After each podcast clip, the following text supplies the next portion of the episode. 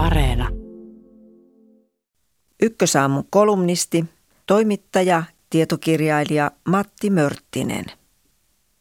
Työviikko voisi olla nelipäiväinen, sanovat yhdet. Toisille taas sopisi seitsemän päivän ja 80 tunnin työviikko. Keskustelu on jälleen kärjistynyt ääripäihin. Vai onko? Voisihan joku nokittaa vielä vaikka kolmen päivän tai sadan tunnin työviikolla.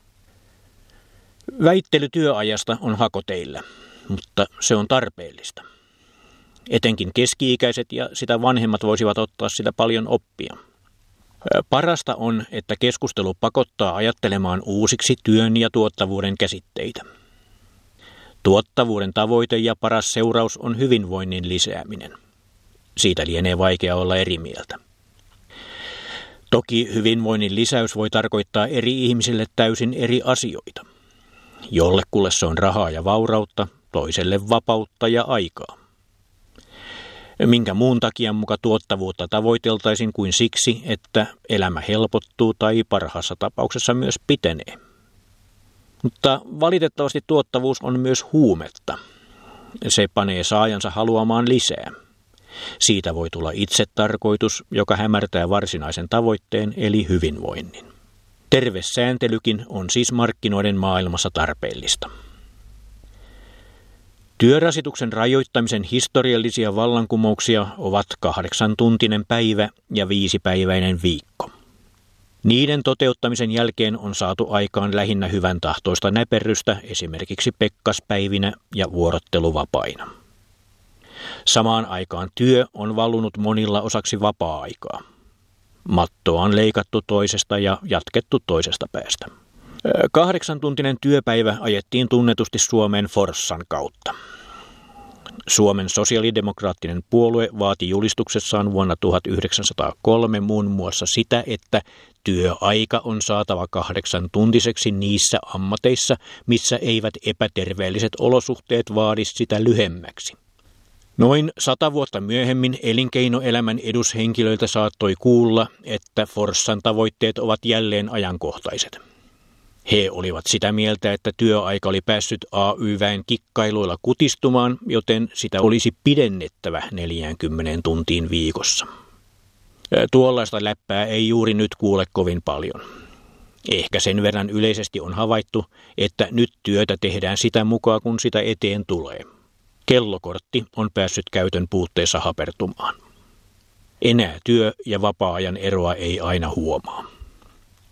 Juuri tämä muutos vie pohjaa perinteiseltä työmarkkinajärjestelmältä, jossa kellokortti on yhä yksi pyhä peruskivi. Sama kehitys on osaltaan vieraannuttanut nuoria perinteisestä järjestäytymisestä ammattiliittoihin. EVVKssa, eli ei voisi vähempää kiinnostaa asenteessa, on tässä tapauksessa kyse muustakin kuin viitsimättömyydestä.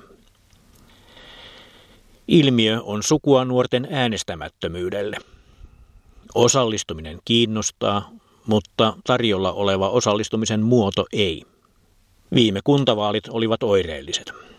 Tukuttain eläkkeelle siirtyneitä vaikuttajia valittiin valtuustoihin kautta maan. Nuoret, jotka näkevät vaikuttamisen kanavat muualla kuin perinteisessä politiikassa, jättivät äänestämättä. Ilmiöstä sopii olla huolissaan, mutta siitä on turha viritellä perinteisiä nuorisopilalla valituksia. Maailma on muuttunut. Me ikääntyneet vain olemme jumiutuneet Forssan aikakauteen samalla kun olemme jumittaneet omat kätemme vallankahvaan. On aika panna merkille, että olemme siirtyneet pelloilta töihin tehtaisiin ja sieltä palvelutiskeille. Palvelutiskit puolestaan siirtyvät kauppaliikkeistä ja toimistoista verkkoon. Siksi olisi siirryttävä laskemaan jotain muuta kuin mekaanista työaikaa. Kello toki käy edelleen osamittariksi fyysisissä ja mekaanisissa suorituksissa, mutta yleisesti ottaen työpanokselle ja rasitukselle olisi kehitettävä uusia kriteerejä. Uusien työmarkkinoiden haaste on ajatustyön kuluttavuuden ja arvon mittaaminen. Jos se on pelkkää tehokkuuden ja kaupallisen tuloksen arvioimista, joutuu länsimainen tasa-arvon ideaali uhatuksi. Siksi tarvitaan tietotalouden aikakauteen sopiva uusi Forssan julistus.